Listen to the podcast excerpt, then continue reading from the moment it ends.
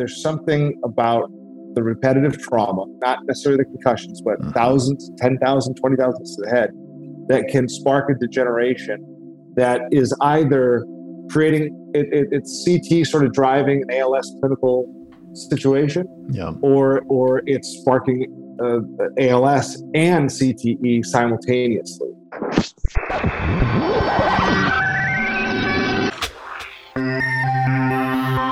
Hey everyone, and welcome to another episode of Connecting ALS. I am one of your hosts, Mike Stevenson. I am joined by my friend and colleague in North Carolina, Jeremy Holden. Hello to you, sir. Hey, Mike, how you doing this week? I'm doing well, thank you. And I'm looking at the calendar here, and I'm noticing that we are just a few days away from the beginning of May, which is, of course, as many of our listeners know, ALS Awareness Month. And uh, we're going to be doing our best here in the podcast and at the association to share some of the awareness building activities going on around the country, as well as uh, some personal stories of those living with ALS.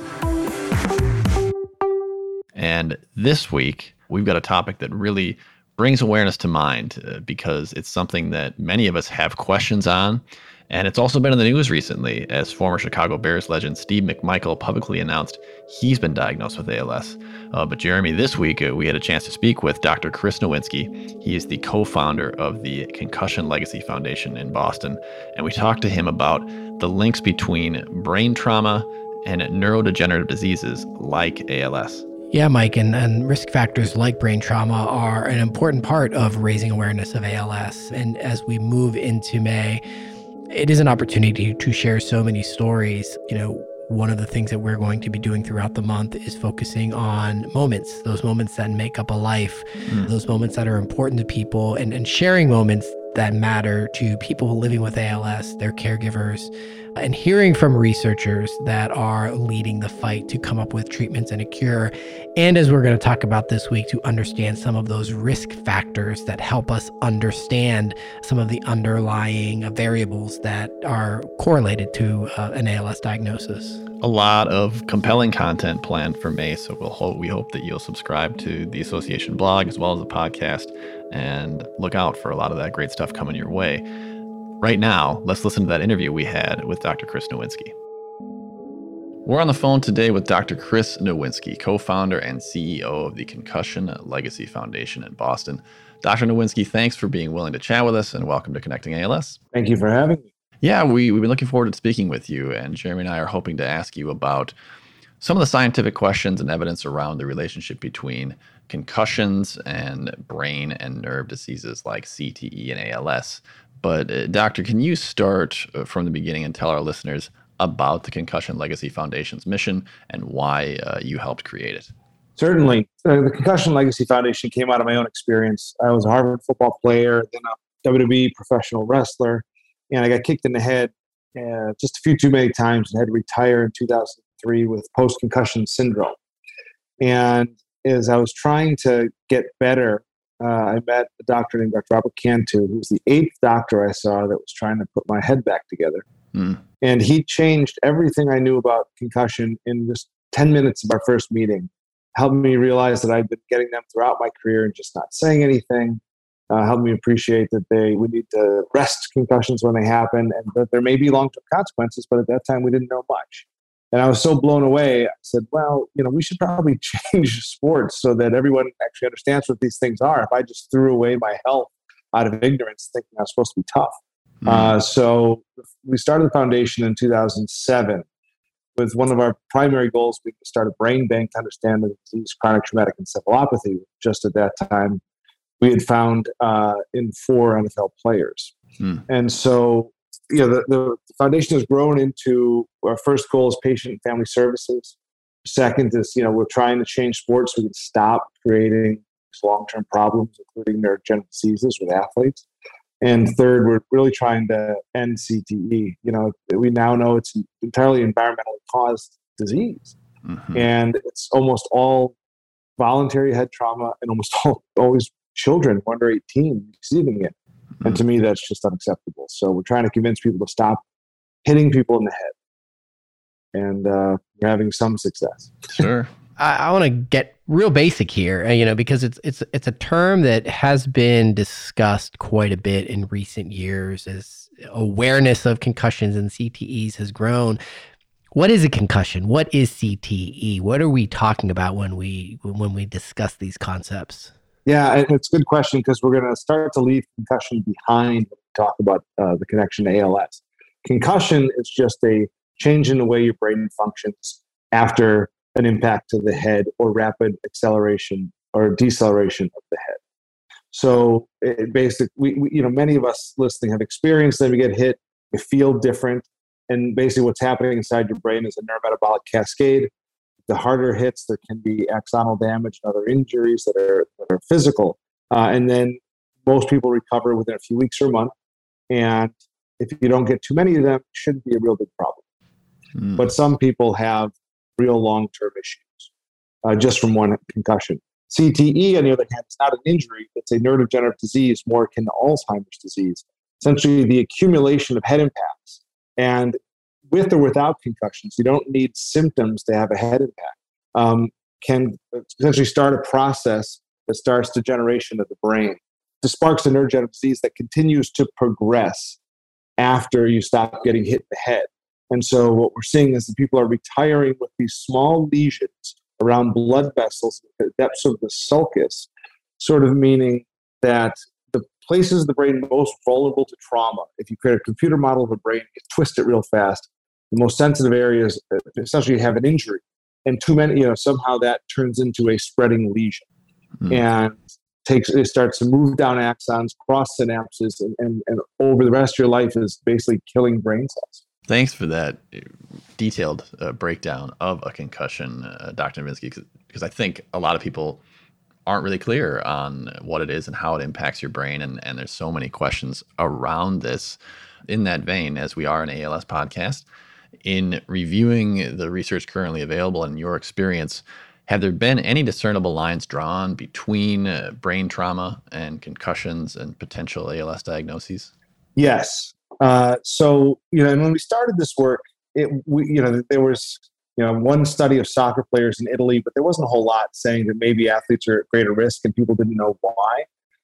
We, when we partnered with Boston University and the U.S. Department of Veterans Affairs to start our brain bank, really the, the jewel was Dr. Ann McKee, who leads that work, who happens to also lead the National VA ALS repository. So she's already an ALS expert. Mm-hmm. And we started getting football players' brains who had ALS, died of ALS, but had CTE. And she started noticing some, some connections between them. And so we've now started to bring dozens of, of athletes, almost all football players who developed ALS. And also, there's been now epidemiological studies done of NFL players showing they have about four times greater risk of developing ALS. Wow. And essentially, that we're, we're still trying to parse out the details, but the, the idea is that there's something about the repetitive trauma, not necessarily the concussions, but mm-hmm. thousands, 10,000, 20,000 to the head, that can spark a degeneration that is either creating it, it, it's CT sort of driving an ALS clinical situation, yeah. or or it's sparking uh, ALS and CTE simultaneously. And it take a lot of work to figure that out. But um, in 2018, Dr. Michael Strong, who now heads the Canadian version of the National Institutes of Health, published a study showing there's a common pathway shared with CT and CT ALS in terms of tau degeneration. Um, so we're starting to think there's a causal mechanism that so some people get CT, get unlucky, and it develops an ALS too. Mm. One of the things that we always hear in in the research world is that you know additional research is needed to continue answering the big question of of causal connections or the strength of the correlation or, or whatever it is that we're looking for. So, with that in mind, what additional research is needed going forward to really kind of strengthen our understanding of the risk factor associated with uh, brain trauma and ALS and other neurodegenerative diseases? Yeah, and that's a great question because you know the, the reality is we're talking about a, a few studies and, and some interesting hypotheses um, and and we also know that there's resistance you know sometimes to, to new ideas like this because um, you know just you know it, it's just it's new and it's it's it's it's hard to believe that we missed this i guess mm. all this time and so i think the simple answer is i think it's it's extraordinarily likely right? That we're finding out that brain trauma increases your risk of Parkinson's disease, Alzheimer's disease, mm-hmm. CTE, like all of these neurodegenerative diseases. So, it, it, you know, getting hit in the head and physically damaging your brain is very likely to also trigger something like ALS, right? Um, the problem is there, there have people working on that hypothesis. And even our lab that has most of the cases of this disease, you know, it, it's only a small sub, subset of our overall CT research. Mm-hmm. And so I, I, think part of the reason I have this conversation is to invite people to investigate this trauma hypothesis because, you know, the evidence is there that we should be really looking down this pathway because, again, it's this is one of those few environmentally caused uh, type. So what, what that study I referenced 2018, Michael Strong, basically showed you could create this in a mouse. Mm. And so, you know, we, we you know, ALS is, is so difficult to research. We understand the, the, the genetic risk factors for a small population. You know, the, the rest of the cases we don't know enough about. So I, I, I hope people think about this trauma hypothesis could help us understand why it's affecting some people and might give us new ideas for how to intervene along the way or, or why it's happening that can help us understand more subtypes of ALS. Clearly, uh, continuing to raise awareness about this uh, so that we can fund further research and learn more is key. So it's it's so important to have this in the public eye. As your organization, uh, doctor, started to become more well known, and and some of the research you were doing and resources you're providing uh, becoming more well established, did you begin hearing from current and former athletes and even active and former military members about available resources? Were they curious about what you were doing? Yeah, you know, it's interesting. It reminds me of a conversation I had with Kevin Turner. So, Kevin Turner was the NFL fullback, uh, teammate of a good friend of mine, uh, Ted Johnson. And, and Kevin had, during his career, was very straight laced. After his career, started behaving bizarrely, lost a lot of money gambling, uh, other things, family fell apart. And Ted Johnson had tried to connect us to deal with. I think he's got CTE, mm. and he didn't. He didn't call me that. but he called me a couple years later and he said, "Hey, are you hearing about any connection between CT and ALS?" And I said, "Well, well yeah, do think there is. Why? I just got diagnosed with ALS. Mm. Then, unfortunately, you know, I, I watched Kevin slowly decline, and, and, we lost him. We started his brain, and he had that exact type. And so, because we're talking about it, more athletes are pledging to donate their brain, which is really the only way to get that physical evidence we need to continue to learn from this. Mm-hmm. And but the reality is, you know, we can't provide the same services to this population that you can. So we're still referring the former athletes who reach out to us, to organizations sure. like yours, to support them, you know, while they fight the disease. But but certainly more and more football players and other kinds of athletes, there's been a couple now NHL players are are are recognizing people are starting to connect the dots, right? It's, you know, maybe one of the reasons we're talking is because Steve McMichael, the 85 Bear, mm-hmm. you know, I'm from Chicago. He's a god. You know, went public last week that he has ALS.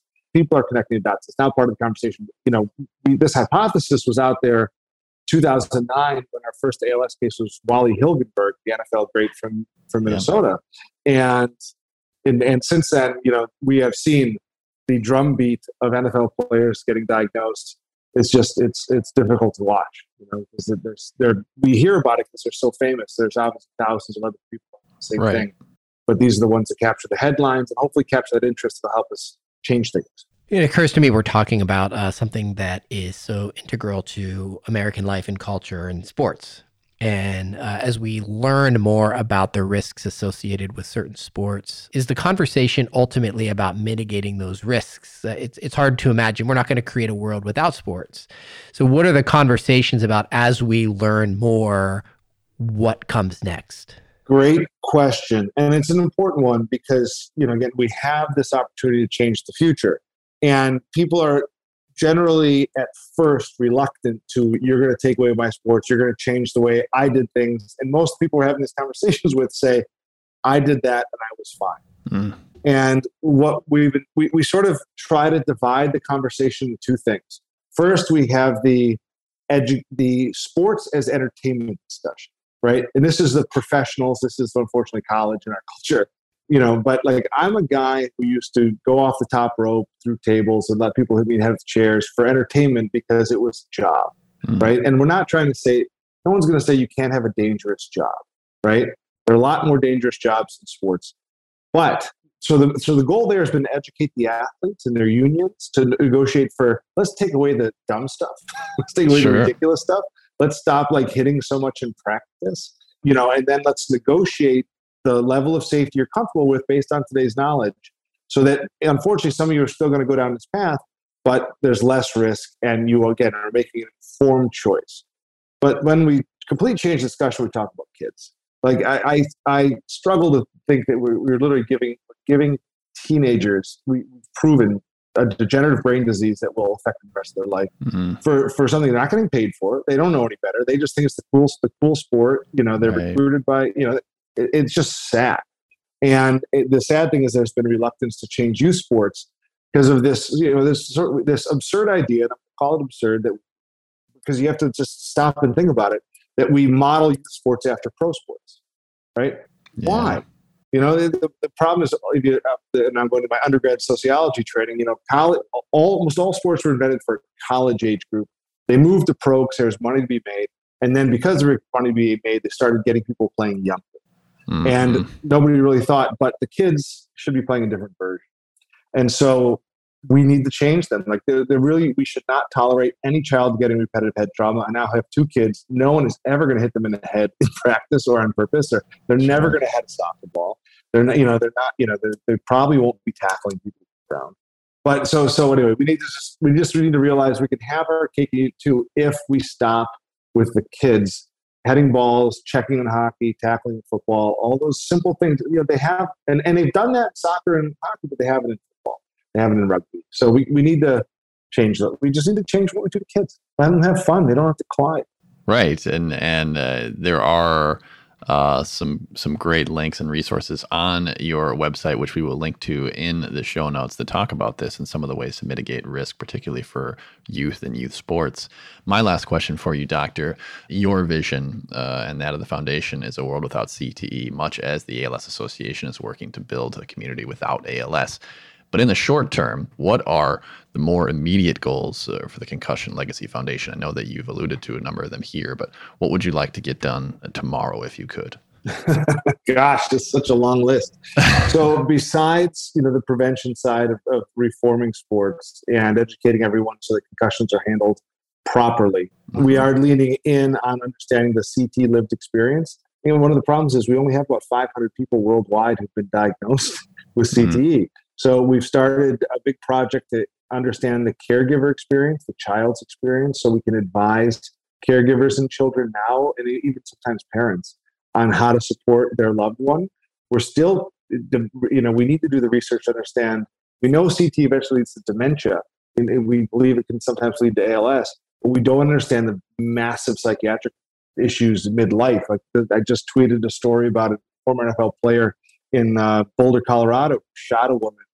You know, and said he thought he was being chased by the Russian mob. Like it's, wow. it's and they're using the CT defense to say this 40 year old lost his mind. And it's hard, it's hard to imagine how this, you know, that this disease could be doing that to people. But again, we had an NFL player just kill six people himself, including two children. So this is, um, there's something going on that we need to we need to you know and that's a public health issue. We need to get yeah. people safe.